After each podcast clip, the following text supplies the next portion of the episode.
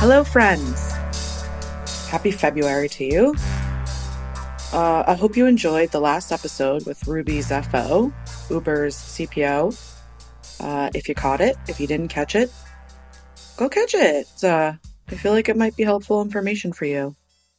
And also, it's just fun to chat with her. I always love chatting with her. Uh, hopefully, you enjoyed listening. I'm a little exhausted today. Uh, not like exhausted like when I had the peanut butter hangover, if you caught that conversation. Peanut butter hangovers are real, by the way. I think. Uh, anyway, I'm a little exhausted because I put my mom on a plane back home to Maine yesterday. She was here for five nights, six days, because it was her birthday on January 29th. For her birthday, she wanted to go get massages. And I told her, you should just go. It is two blocks from my apartment and it's your birthday, not mine. Like you should, you should go. Um, the thing about this is that we both knew that I was going to have to escort her there and back despite it being two blocks away because my mom is unlike any other creature I have ever encountered when it comes to a sense of direction. Um, I don't know how to explain it. One time I remember kayaking in Bar Harbor and like it's very important for the person who is like pushing with their feet and the person who's like using the oar to row to be coordinated in the direction they're trying to go. And every time I said go right, she would go left. And every time I said go left, she would go right. And I should have known that would happen because I know my mom. She is a wonderful, wonderful person, but she cannot find a goddamn thing. And I was trying to think of a funny visual representation or like what's a popular saying we use uh to describe someone with no sense of direction. I think like the one I've heard is that you couldn't find your way out of a paper bag, which actually I don't really understand. Like why would you ever be in a paper bag? I don't know. Anyway, Chat GPT is the enemy for me because um, now everyone's like, oh, we don't need writers, even creative ones. Um, we will use the robot. And uh, I see it happening, people. It's already happening. And um, it makes me so, so sad. It feels like the death of original thought. But for funsies, I thought, well, what would it tell me if it's so smart? Is a really funny way to say that someone has a poor sense of direction. Like, let's prove once and for all that this robot should replace me, Angelique Carson. And, you know, I do just want to tell you, uh, this is how the conversation went verbatim. Me. Hey, chat GPT, what's a funny way to say, quote, she has no sense of direction? Chat GPT, you could say, she's got a compass that always points to lost and confused. I said, give me another option. It said, her internal GPS speaks fluent recalculating. I said, give me another option. It said, she thinks north is wherever her nose is pointing and south is the opposite side of her wrong turn. I mean, like, if you feel comfortable having chat GPT write these intros and talk to you and do these interviews for the foreseeable future, then I, we aren't as aligned as I thought we were, you and I, um, dear, dear listener. But, um, I think I've proven my point here. Uh, anyway, I think the moral of the story, if anything, is maybe hold off on using ChatGPT to write your stand up routine. Okay. Let's check out some news from the week before we get into today's episode. Amazing sound engineer Chris Burns, residing in the beautiful state of Maine. Can you give me those 60 minutes vibes? Noise. The European Data Protection Board released a website auditing tool for EU General Data Protection Regulation compliance. That's a sexy sentence, isn't it? The tool is free and open source software that you can download from code.europa.eu. And it can be used by both legal and technical auditors at the data protection authorities, the DPAs, as well as by controllers and processors who want to test their own sites. Um, the EDPB says the purpose of this new tool is to streamline the preparing carrying out and evaluating of audits, and it can uh, pump out a report for you after you use it. According to its blog post on this new tool, that EDPB developed it to facilitate ESDPA enforcement um, and compliance checks by data controllers themselves. While other codes uh, to do this do exist, the EDPB said they usually require some technical expertise, and this one is easy to use. You might want to check that out, get ahead of the curve. Next, as we know, it's going to be another big year for children's privacy, legislatively speaking, as states continue to introduce copycats of California's age appropriate design code, despite uncertainty about that law's future. Now, California lawmakers have introduced two new bills on children's privacy. AB 1949 would amend the CCPA to ban businesses from collecting, using, sharing, or selling the personal data of anyone under the age of 18 unless they've acquired informed consent or that collecting that data, sharing that data, using it, selling it, um, is strictly necessary for the purpose of the service itself. We're used to the standard being that we protect children's data 13 and under, as COPPA says. But then the GDPR changed the game to age of 16. And now California is saying, forget that forget that EU. We're we protect data so hard that uh, actually they have to be 18 before you can collect that data without informed consent. Uh, the second bill, SB 976, aims to respond to this addiction crisis we're facing about being online all the time. This bill would give parents the choice on whether kids under the age of 18 are shown a chronological feed from users they already follow or the current default feed, which is algorithmic and so geared towards showing people things that they're likely to like and therefore keep them hooked. It would also allow parents and guardians to pause social media notifications and block access to platforms for minors during nighttime hours and the school day. Um, Bailey Sanchez is senior counsel on youth and education privacy at the Future of Privacy Forum, and I spotted this news on her feed. Um, if you're looking to stay up on the latest in the children's privacy space, which, as I mentioned, and as I'm sure you know, is only going to continue to get wild, she's a good follow on LinkedIn. All right, lastly, on the children's privacy thing, you likely saw that a US Senate committee held a hearing to grill chief executives from Meta, X, Discord, Snap, and TikTok about child safety this week. It was pretty wild as far as Senate hearings go. I've been to many a Senate hearing, and um, I always hope for some fireworks. Uh, rarely, you know, do you get it, depending on the topic and the witnesses. But at one point during this hearing, for example, Senator Lindsey Graham, a Republican from South Carolina, said to Meta's CEO, quote, Mr. Zuckerberg, you and the companies before us, I know you don't mean it to be so, but you have blood on your hands.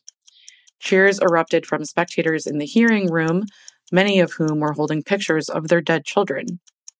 Graham added, You have a product that's killing people. The space is only going to heat up, so I'll continue to tell you what I learn. All right, let's get on to today's episode. I think we all know Phil Lee by now. He's a gem. He has a British accent, which is, I mean, I think you always win if you have a British accent, but that's just me. Um, I mean, if we look at Hugh Grant's success, I think it's safe to say that many of you agree with me. Um, sometimes an accent is enough. Um, he is, Phil is legendary for his information dense dispatches at IAPP conferences. He's the person I go to first with questions about things like data transfers, ad tech, anything UK related, etc. Uh, his episode that I did with him, um, I did it, we chatted in September of 2023. Is ranking uh, as the most popular episode I've done to date since I launched TerraTrue's Privacy Beat podcast a couple years ago. Um, so his episode actually is marginally ahead of Joe Jerome's episode titled He's Privacy's Larry David. They are neck and neck. Anyway, I thought, well, the people clearly treasure Phil just like I do, as they already knew they did. So let's do this again. As always, I hope you enjoy.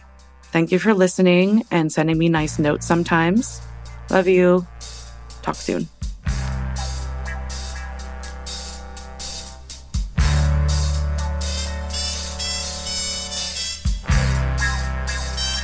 The holidays feel like forever ago, but since we've spoken, they've happened. So, um, did you have a chance to relax, a busy person like yourself? uh, yeah, I did. I did. Thank you. It was um, uh, it was a busy run up to Christmas, and it's also been a very busy start of the new year. Um, but I took a bit of time off over Christmas. We went and visited family, uh, and and just had a, a, bit of downtime. So it was nice. Although I have to say, actually, in many ways, I think sort of traveling around, visiting family, doing all the holiday stuff in some ways almost is more exhausting than sitting down and just reading legal documents. So, uh, so return to work was almost a bit of a, a, a break. totally, I know. I um I traveled to Maine, and so um so I drove so that I could take my dog, and um it's just such a whirlwind wanted to go to Maine because I, I was a big fan of Stephen King when I was a teenager. And, yes. And so Castle Rock, Maine, I've always wanted to go there. we have him. We do boast a Stephen King. Um, yeah, I hope you get there. It's such a lovely, lovely place. And um, some, it's nice for me because when my mom really does um, eight, you know, get to her older years, like I know that I'll go back there to just be around and help. And it's not a bad place to um to know that you're going to wind up in, you know? I love chatting with you because um, you just know stuff. And like, you know, it's always funny because with some guests, I, I love all guests, but some guests, uh, you know, get a little bit nervous about stuff and they're like, oh, like, can I see a list of questions beforehand? And uh, you're just like, oh, hey, what did you, yep, I'm here. What did, what did you uh, want to talk about today? And uh, I know that whatever I happen to throw at you, you're going to have some interesting thoughts on. So, um, where I wanted to start today. Oh, and also I wanted to tell you that I've been doing this podcast for a couple years now. I think this is going to be episode like 30 or something like that. And your episode is the number has been the number one listened to episode for oh, yeah, for at least the last like ever since it debuted, it climbed and now it's just been holding on to that top spot. Um, and I always tease my friend, um, do you know Joe Jerome? Uh, no. Okay. I'm going to feel really bad now if, if they know me, but I, am really bad with names, by the way. So, so that's, that's okay. Not guarantee that I don't know them, but, but no, no, that's okay. He's uh he's always done a lot of uh, U.S. based focus work, and um and uh and you may not have crossed paths, but anyway, he's a he's a privacy, you know, longtime privacy friend of mine, and um so I had him on the podcast recently, and he's been climbing, climbing, climbing. He's always trailed like seven listens behind you. And then recently he just, uh, he's now tied neck and neck with you. So I've been texting him like, oh, congratulations. Yeah, exactly. Uh, anyway, it's just a fun thing to, to track. But I want to start with like, there's, you know, so much going on with AI right now. Um, it's almost a cliche to talk about it, but I feel like we have to talk about it because it's uh just blown up um you know ever since really. And i know like ai has been a topic in privacy for some years now but then when chat gpt kind of exploded onto the scene it seemed like that's when everyone really sat up straight. And um, a lot of organizations obviously wanted to jump on various deployments of ai and experiment. And because the attention was kind of the spotlight was on chat GPT as a particular AI function, um, it kind of just like put a microscope on the whole issue. So what are you, um, I'm curious what type of AI issues your clients are coming to you with now? Like are most organizations, would you say already using some form of AI within their organizations, whether that's just like internally or for, you know, external purposes, or are people sort of slow to adopt and looking ahead? Uh, no, no. Uh, it's. I mean, everybody's adopting it. Uh, you know, the, there's not. I, I mean, I, I, I, don't think there's a single client I speak to where they're not asking me questions about AI. Um, you know, it's, it's kind of interesting that you mentioned, you know, sort of Chat GPT bursting onto the scene because, yeah, I, I always feel slightly guilty about this. Well, like one of the hardest things of being a privacy professional is kind of keeping up to date with you know what's the what's the next big thing what's coming through what do you need to be aware of and you know i sort of i got this very old computing degree and and, and when i did computing at university 20 odd years ago you know my lecturers always made out like ai was not really a, a, big thing. It had been overhyped. It wasn't really going anywhere. Uh, you know, I remember jokes about it. You know, we'll never be in a situation where you know AI will take over the planet or anything like that. And so at some level, mentally, I kind of switched off to it. And you know, we get these these questions coming in from clients from time to time. It's like, oh, we want to do a bit of machine learning to improve our product, and and um, you know, you'd kind of feel those things. You talk about what it means to be processing and whether they got legal basis for it and whether they were transparent and all that kind of stuff. But I don't think I'd, I don't think I'd remotely begun to understand how capable some of this stuff had become. And then, um, you know, then ChatGPT went public and, um, I actually got contacted by Mason Weiss at, at who had, uh, you know, sent me an example of, you know, sort of write a blog in the style of Phil Lee. I think was was was his prompt, and and I, I read what he sent me, and I was just like, holy moly, this is like way beyond anything I thought was possible. And you know, and, and I think now it's it, it's kind of slightly cool for people to to um, say, oh well, it's just predicting words and all this kind of stuff, and it's a little bit more complicated than that, but but it's almost like now people are a little bit downbeat on it and they're kind of playing down the capability and the advancement of it. But it was a huge leap forward in terms of, you know, at least for me, awareness of what AI was capable of. And then suddenly you start hearing all these people talk about, you know, the existential threat of AI and where are we going and general purpose AI systems and, you know, uh, and frontier AI and all these kinds of things. So, uh, so I feel like I had a real awakening around it. And, and and for me, just being an out and out nerd, I, I, just love it. I really, really do. So I've been sort of delving into the um, into the tech side of it, but we, uh, on the client sort of side of the work, you know, it's made me. We've both been getting a lot more questions from clients because um, because they've all suddenly become aware of the issues, and you know, we've been sort of, I suppose, more actively going out and trying to seek that kind of work and, and making sure that we're, we're educated enough to be able to talk to it sensibly. And one of the big differences, I think, is that, you know, people, what people used to refer to as using data to improve the product, we're now suddenly calling it using data for AI purposes because, you know, over the way everybody is improving the product is through AI.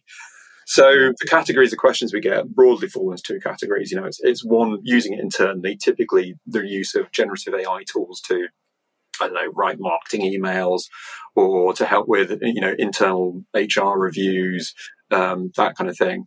And then we're also getting the, the, the use of AI within customer facing products where it's either the people who are providing the HR review software or they're providing the, the, the stuff that's creating the marketing emails that's using AI to generate the text, that kind of thing.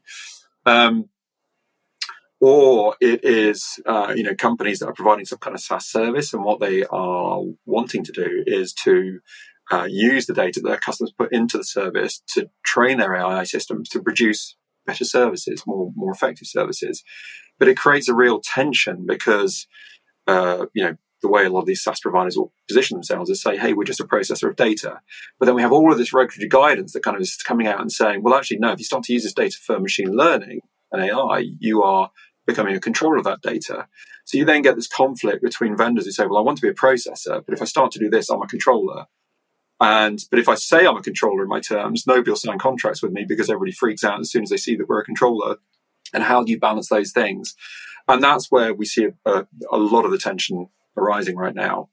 Um, and you know, frankly, everybody's looking at everybody else's terms and saying, "Well, what are they doing? What are they doing?" And most importantly, what is OpenAI doing? Because that's where you know everybody's kind of turning to at the moment as the north star in terms of what can we get away with in terms of our privacy disclosures and contractual terms and so on. And people don't want to be they don't want to be classified a controller just because the requirements then are more onerous. No, well, I mean, it does create problems. Um, so, so there's there's two angles to it. There's there's the you know, if we become a controller, we have some additional regulatory overhead that goes with around that. You know, we have to demonstrate that we've been transparent. How do we be transparent if we don't have the direct relationship with the end users whose data is being collected? You know, maybe we're a vendor. There's a controller who's passing us the data, but that controller has the relationship with the end user, and the vendor doesn't have that. So, how do we provide that transparency? Some challenges around that. Um, and then there are some, tensions around things like you know data minimization. Uh, you know, how do we make sure we, we're not using more data than is necessary for training? You know, is the concept of data minimization even compatible with the concept of training AI, where you know you need a lot of data to do that? So that there's those things, those regulatory challenges that are coming up.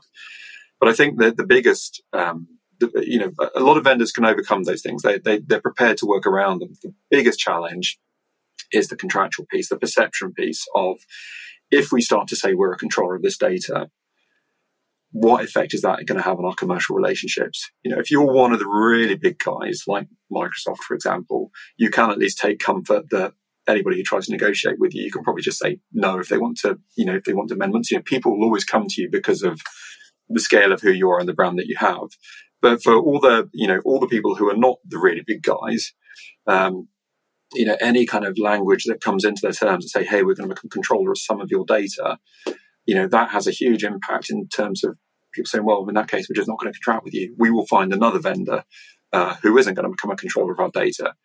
And, you know, the reality of these things probably is in a lot of cases that a lot of those other vendors are doing the same things. They're just not saying it in their terms. And so you've got that whole tension between, well, we need to be honest, we need to be transparent, we have to disclose this stuff.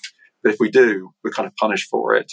And, uh, you know, and, but at the same time, people expect continually improving services. And the way we do that nowadays is through AI. So how do we balance all of those things?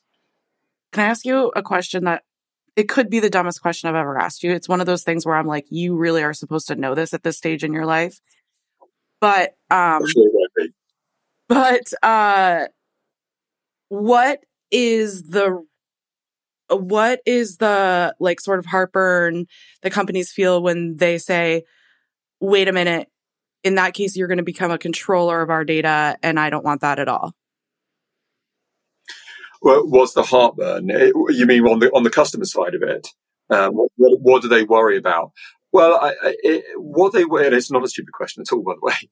Um, uh, basically, when you when you share data uh, with a data processor, it's almost like they're an extension of you. It's not really like sharing with a, a, true arm's length third party. It is somebody who is within your orbit who is only using data under your specific instruction and, and you have a degree of comfort that, you know, around how that data is going to be used, what's going to happen to it.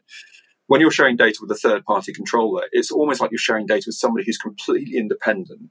And you then get into issues around, well, hang on, are, are they independent controllers? Are we joint controllers? How much liability am I taking for what they do with the data? You know, how much control can I exercise over what they're doing with it? Because if they're not a processor and they don't have to act on my instructions, could they do something really wayward with the data and somehow I find I'm liable for that?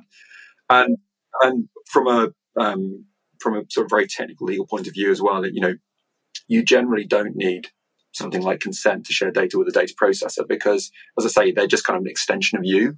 But when you're showing it with a controller, you then st- a third party controller, you start to get into questions where around do I need consent from the data subjects? Have they given me that consent? What if they don't give me consent? Can I still share the data? You know, uh, you get into lots of very complicated issues like that. I see. Okay, thank you. That makes a lot of sense. Um, I want to ask you something about. Um, I think this whole. I think it's really interesting, just like in general, to think about relationships with vendors. Um, that whole process, there's so much murky stuff that seems to come up when we're talking about making sure that not only you're doing the right thing, but your vendors are doing the right thing. And so I want to ask you a question about AI in this context, but I want to kind of tie it to something that really isn't related, but I, well, it is kind of related. Anyway, so did you hear about the cases recently with the FTC where they came down on um, these two data brokers for um, basically like they were hoovering up data through their SDKs, both like in their own apps and in their partners' apps. And the FTC said, uh, you know, there's no there's no way that you could have guaranteed uh, that your users had like informed consent, and it was they were both collecting sensitive location data. Um, and so, you know, so it brings up this whole question of like SDKs and like making sure that you have adequate protections if you're using SDKs and that um, you know, if you're using another vendor's SDK, like what are their processes look, et cetera. So I wonder in the, um, it just has me thinking a lot about, you know, partnering up with companies and making sure that you can keep yourself safe when you do that. And I wonder, like in, in, in the case of AI where we're talking about this and you're saying like, well, for example, how do I know if I'm using a vendor that I'm being transparent with my algorithm if I don't actually have access to the end user because I'm going through a vendor? Like, how are you thinking through some of those issues now? Is there an easy solution to that? I, I, don't. I don't know. There's an easy solution to it. Um, I, I, mean, I can tell you what the, the, the answer is supposed to be. It is supposed to be that when you're engage when you're engaging a vendor, if you're going to integrate them into your website, into your app, whatever it happens to be, you're supposed to be doing sort of the pre-contractual due diligence, making sure that you know understanding what their practices are, what data they're going to collect, how they're going to use it, how they're going to secure it, who else they're going to share it with. You are then meant to have you know strict contractual controls around them, and then kind of post-contractually, you're supposed to be auditing their compliance. That is the theory around how it works, but it, it, I kind of tend to think of it as like um, it's almost like a digital sweatshop type situation. You know, we, we have these kind of situations where we talk about clothing manufacturers who are, you know, supposedly exercising oversight over their supply chains, but you find somewhere at the bottom of the supply chain, somewhere there's, you know, child laborers in some remote country that shouldn't happen.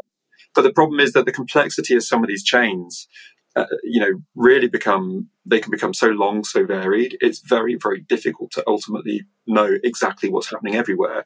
And then I think when you put that into a technology context, where ultimately what you're looking to do is to buy in functionality from a third party vendor who knows how to do something that you don't know how to do, you know, your ability to, to you really are ultimately reliant on what they tell you.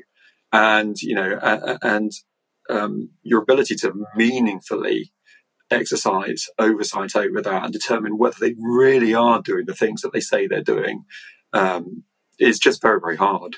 So I mean, it's not that you shouldn't be doing those things; of course you should, but it, but um, but I think practically it becomes very difficult, particularly if you're a privacy professional or you know, or you're a lawyer because you just don't have those engineering skills to know those things. And the engineering guys probably don't have a lot of the legal knowledge or the privacy knowledge that they, you know, that to understand what is and isn't acceptable. And so it kind of, I guess, takes a, you need everybody to, to sort of join up and be holistic and exercise oversight, which sounds great. But then if you're doing, and you can maybe do that for one vendor, you can maybe do it for two or three vendors. But when, when you start to get into 10, 20, 30, 40, 50 vendors, like how you find the time to do all of that stuff. And if all, each of those vendors themselves has uh, a two, three, four, five tier subcontracting chain, it's a lot of work. And, uh, you know, realistically, it becomes very, very difficult to do. Right. And I'm just thinking about like, I don't know how these talks actually go or like how these slideshow presentations go or however they happen, but like, does the, does an algorithm introduce, I mean, we're using algorithms all the time, but like, I guess when I think about algorithmic transparency, I kind of chuckle because I'm like, if you show me the algorithm, algorithm, I'm going to like cry and run away. Like, I don't, I can't, like, you can show it to me, but maybe it's not so different from just showing someone how your data flows are working or how your processes are working internally through like just a flow chart or something like, is is it as simple as that as like here's what our algorithm's doing and then kind of showing them if i'm say i'm a vendor and i'm trying to get a contract with someone, I'm just showing them, okay, well, here's what our algorithm does. And here's kind of the, um, you know, how it happens and what we're collecting and for what purposes and that sort of thing. And kind of giving them that visual look at what's happening. And obviously I'm not lying to you because we're about to sign a contract. Like, is it, is it like th- as simple as that? I, I, mean, if we're talking specifically in the context of AI, I think it depends on the type of AI system that you're using. So, you know, the, there are some types of AI um, which are, you know, when we talk about AI, we talk about something that ultimately kind of appears to simulate human intelligence. And there are some types of AI that are not based on kind of machine learning models per se, but they're based on, you know, bloody great big decision trees where you're saying, you know, if this, then that, and if this, and, and those kinds of things, they're relatively easy to explain. When you get to something like machine learning, though, I mean, the whole point of machine learning is that you can explain conceptually how it works, but what it is that the machine learning model itself is actually finding in the data and the relationships and the patterns it's finding it, you know, the whole reason we use them is because we don't know how to find that stuff ourselves. That that's you know what that, that's the magic thing about machine learning. So, you know, ultimately, what you're doing is you are set, you are giving it a whole a, a big lump of data, and you're putting it into the machine learning algorithm, and, and the purpose of these algorithms is to find statistical relationships between the data. But you know, they they find they, they're ingesting a volume and scale and complexity of data that you know we as humans just can't handle. And so, what they end up finding, we don't know. Now, how you explain that and how you demonstrate that your machine learning model is um, is responsible and reliable, you know, I think is a harder thing to do. There is, as I understand, a lot of work going into looking at how you make these things more explainable and maybe how at different stages in the data sort of analysis process, you can sort of see, you can sort of get a glimpse into the relationships that the, the, the machine learning models are finding. But I think that's an area where there's still a lot of work to go. And I, I think all you can probably do with vendors at the moment is, is sort of say, okay, you know, maybe for the more technically minded people, you know, what kind of machine learning model are you using? And what, you know, safety and security guarantees do we have around this? You know, what, you know, you know, what kind of data was used to train it? What was done to ensure that we're not infringing any copyright? What was done to ensure that, um, you know, the outputs of this thing are not going to be harmful or abusive? Or, you know, how do we ensure that there's no bias? All of those things have to be looked at. What we're seeing with clients is that they're getting more sophisticated in creating questionnaires that are seeking answers to these questions. But, you know, I think this whole process and how we become more skilled and experienced in it is going to be a, a process of time.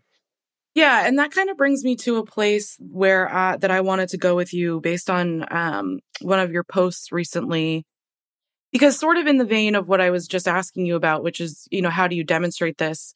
You know, I can think to the future when, let's say, you know, and the the FTC has indicated like it's you know, very interested in looking at um, making sure that there's no unfairness or deception when it comes to AI models.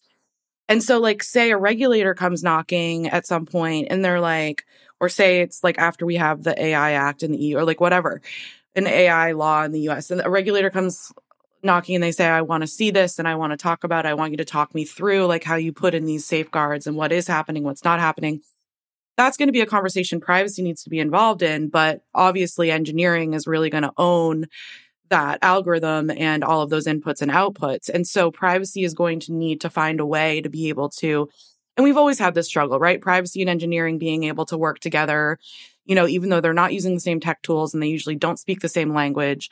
So like, how are we going to get all on the same page with that?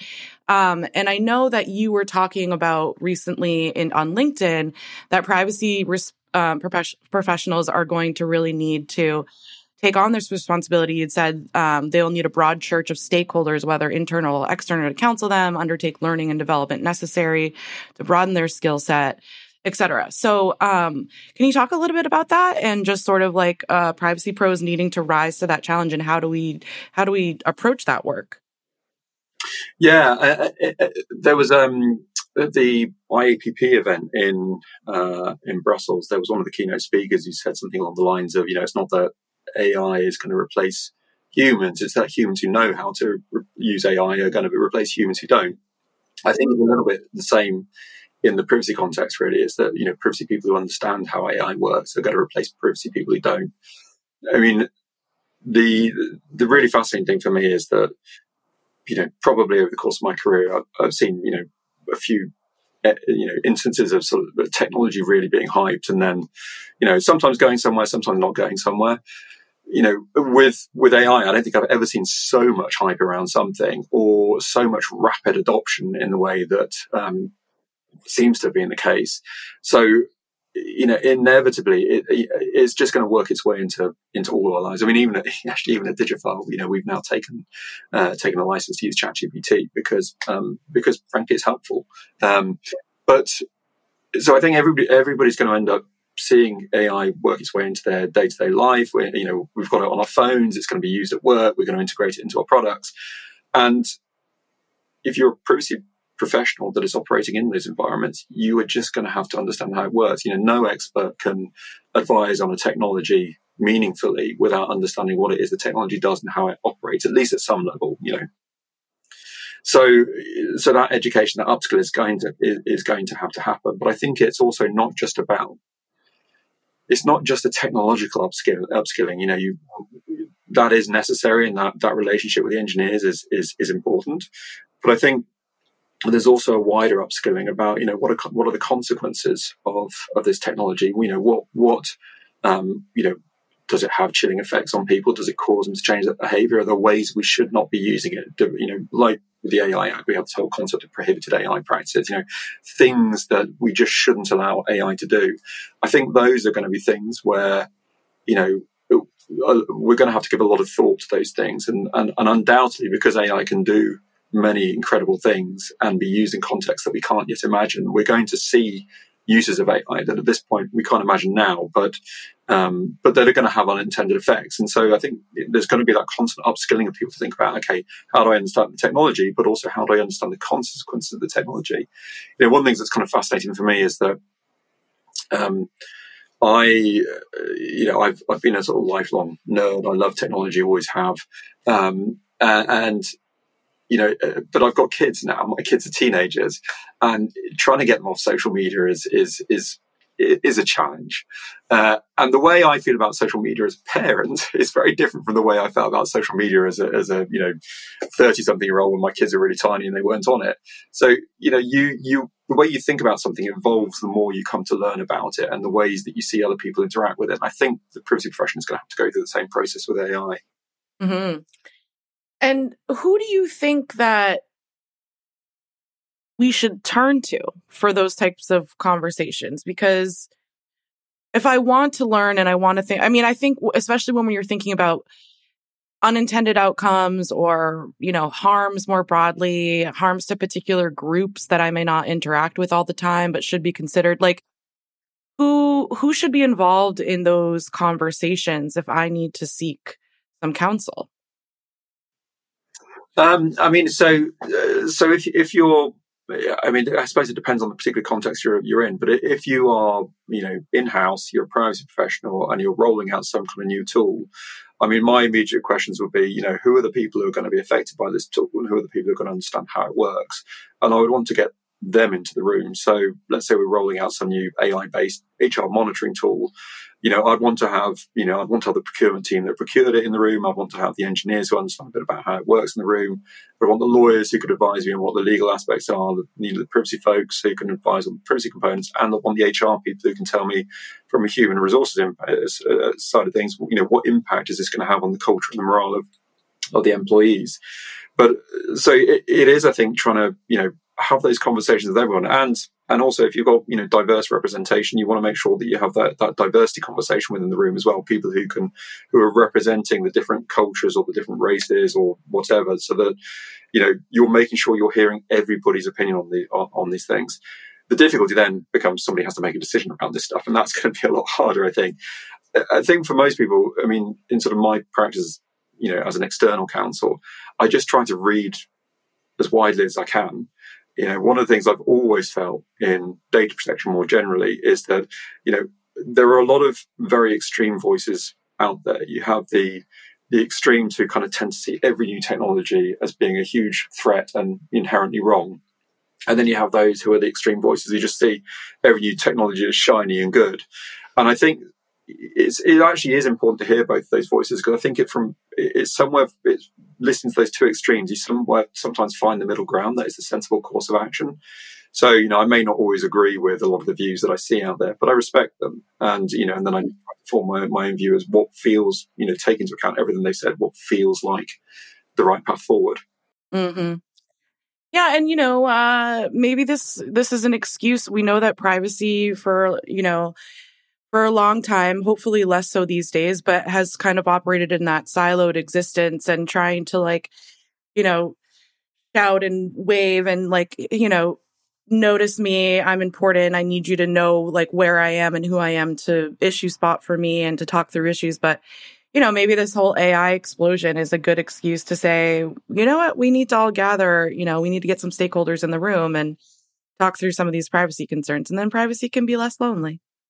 And I think I think it takes it takes willpower to make that happen because uh, it's it's inherent human tendency. You know, you know your bit of of knowledge, and you know, uh, and so you you tend to think of the world, you tend to frame all the world's problems just through the area of knowledge that you have, and so sometimes engaging in dialogue with other people who view the world through a different lens is not something that immediately occurs to you or necessarily something that you want to do.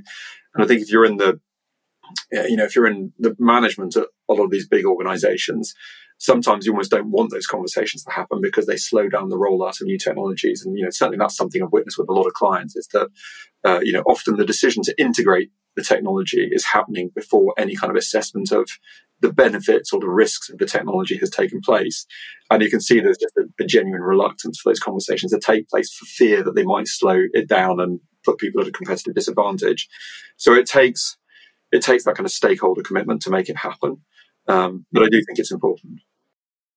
Let's talk a little bit about um, data transfers. I always like talking to you about data transfers. What's uh what's happening these days? We had obviously we have uh the EU and the US agreement, uh the data privacy framework and the last time we spoke I think that had just been signed. Um and people were uh were increasingly jumping on board. Um what kind of client questions are you having these days? Have things slowed down since the agreement came into place and people are signing on or or what's that like for you? Yes, there's there's definitely been there's definitely been a slowdown in questions around data transfers. I think you know um, for for a lot of clients, the vendors they were working with are very often based in the US, and so you know you had all the excitement around uh, you know, about sort of the post-Snowden type surveillance in the US and the fact that the Privacy Shield had been shot down, and did that mean data transfers weren't lawful? You'd had decisions against, you know, companies like Google and concern, you know, various EU, EU DPAs make raising concerns that their analytics data might be going to the US. And goodness me, what does that mean for people's um, privacy? And, uh, you know, and then of course you had the, the enormous fine against Meta by the Irish DPC um, over its data transfers to the US and, and this kind of, you know, real uh, present risk that, you know, uh, that, that Meta might just be turned off in Europe because, you know, they, they couldn't um, share data back with the US headquarters again. Then the data privacy framework happened. And I think it had two effects. One was the first to say that a lot of companies signed up for the data privacy framework. And so that kind of gave that, okay, we can now transfer data to these companies because we know they are adequate and safe to receive EU data. The other thing, though, was that the European Commission's um, adequacy uh, determination for the Privacy Shield also looked, uh, you know, generally at the fact that um, the, you know, the executive order uh, um, applied across all forms of transfer mechanic, including standard contractual clauses. So companies that were historically having to try and complete very complicated transfer impact assessments to, in order to transfer data to the US we're now finding that these TIAs for the US became much more of a tick box exercise because they're going to say, oh, yes, the executive order applies, transfers under the SCCs are safe. And so life just became a lot simpler for people. Um, it is, I think, a bit of a sleeping dragon of a problem because um, you know, the, the, obviously data goes to other places beyond the US. And, and I think one thing we see quite often is that the regulatory guidance is that you're supposed to look not just at the initial transfer of data to the to say your US recipient or your recipient in India or wherever they happen to be, but also where that recipient themselves may onward transfer the data. Uh, and then the last thing that I wanted to ask you is, um, and then I'll just ask you if I missed anything that you're like, this is a huge issue I'm dealing with. I can't believe you didn't ask me about it. But, um, you know, Helen Dixon has stepped down from the commission, uh, the DPC in Ireland, and she's moving on and we'll have a new commissioner. I'm just curious, like, um, for me, I, if I was trying to make a career as a data protection commissioner or I wanted to start a career as one, I'd look at that post and think uh, daunting because she just faced so much heat. Um, she's under such a spotlight. You know whether whether you think she was great at her job or or that she wasn't, she um, was really under the microscope. And so, um, what do you anticipate for this next commissioner, if anything? I, I wonder. It feels to me, and I'm not in um, Ireland, but it feels to me, or the EU, but it's it feels to me like there's an appetite for a regular that's going to a regulator that's going to come in swinging. Um, although obviously you do as a commissioner like have to think about like you know the the idea that all of these companies are headquartered in Ireland, and I'm sure that that's the situation that Ireland would like to to uh, maintain. So, what's your take on this next new commissioner? Anything, or or uh, who knows? Oh goodness me! I mean, all I can say is it's it's not a job I would want. To be honest with you, I uh, I've got that I've got great respect for, for Helen Dixon. I think she uh, she had an incredibly tough job. I think it's very easy to forget that she, you know, for, for many years the the DPC was not particularly well funded, uh, and yet they were also dealing with you know the biggest organisations in the world who'd set up their international headquarters in Ireland, uh, and you know a lot of these investigations, as much as others might like to kind of play them down and oversimplify the issues involved. They are very, very complex and difficult. And often the DPC is facing questions that haven't really been tested in detail uh, through enforcement proceedings before. So, you know, I, I, I don't envy the complexity of the task um, that she and her office have, have had to deal with. And they have, I think, faced a lot of criticism uh, around that.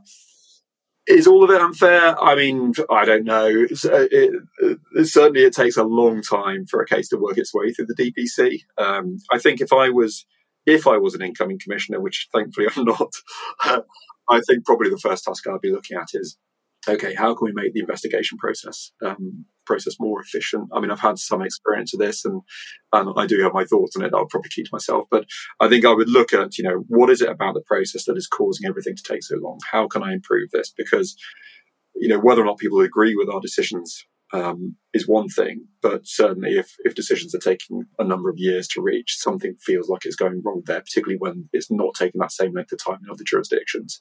So that would be that would be what I would want to shake up.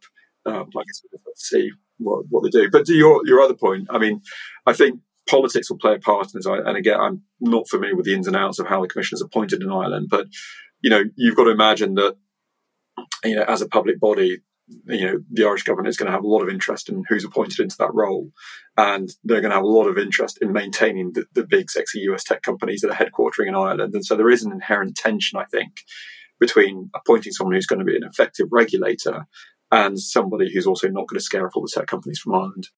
Right to your point about making investigations uh, more efficient now that I've worked in tech for long enough, I'm just thinking like, I don't know if there's like a software out there, like a SaaS platform for like multinational company investigations. But if there was, if there is a software, you know that they're knocking at the DPC's door right now, like, hey, need to speed up your investigations. Have we got a platform for you? you you've got a startup there. I mean, take, take that idea, find an engineer, go and speak to a few regulators. I'm sure they'll be delighted. All right, I'm seeking angel investors. You heard it here first. Uh, we'll see what happens. But I wanted to just ask you if there's anything that's going on that's really shaking things up or just taking your focus or that really makes you kind of furrow your brow and you're like really having to kind of figure out. Uh, for me, I, I think the, the, hardest thing, honestly, is just all the laws that are coming through. So the, the, we're getting a lot of inquiries around um, the Digital Services Act and what that means for advertising intermediaries, particularly the rules around, you know, um, transparency of ads. Who is responsible for that? Um, you, you, may or may not know, but there's a provision within the, in the DSA that basically says when you're serving, uh, if you're an online platform, when you're serving uh, a, a, digital advertisement, you were supposed to provide some real time information with the advert about, you know, what parameters were used to target individual who's serving the advert, all that kind of stuff. Now, for a lot of uh, what we're seeing at the moment is that the definition of online platform, you know, applies to, you know, these companies that are sort of hosting and disseminating data to the public but uh, which isn't necessarily, you know, ad, advertising intermediaries, the the the, the supply side platforms, demand side platforms, the exchanges, you know, they don't obviously fall within the definition of online platform, but they you have customers who are. And what we're sort of finding at the moment is a lot of the customers are turning around and saying, Hey, we've got this obligation to the DSA. How are you going to help us fulfill it? And the intermediaries are saying, well, it's not our responsibility, it's yours. And there's a kind of back and forth going on where they're saying, well, in order for us to fulfill it, you have to provide us with some information. And and there's some sort of technical proposals that are coming out of the Internet Advertising Bureau uh, in Europe um, that, to the best of my knowledge, haven't yet been finalised. But all of this goes into effect on the 17th of February. So there's a lot of panicked conversations at the moment about how how companies address those issues. Other than that, really, it's just a question of there's so many laws coming out of Europe and elsewhere. I mean, I know the US has got its own issues going on at the moment. It's just how do you begin to keep on top of all of this stuff? Um, I think there'll be some very interesting stuff with the Data Act and around its rules for transfers of non-personal data that you know that is going to become a, a really interesting issue if we start to see EU personal data transfer rules being applied in non-personal data context as well. That's going to cause a lot of headaches. Okay, well, we're going to check in with you on the next episode. The next time we chat, uh, we'll have to check in on those issues and how they're evolving. Um, thank you so much for another insightful chat. I feel like I always learn so much uh, today specifically, I learned about why controllers, uh, why companies don't want to be uh, handing over their data to another company that may then act as a controller. Um, and I feel like we did good. Uh, thank you so much, Phil, for your time and expertise as always. And uh, I'm really excited to put this out because as we know, you're a popular dude on this podcast of mine. So I really appreciate your help.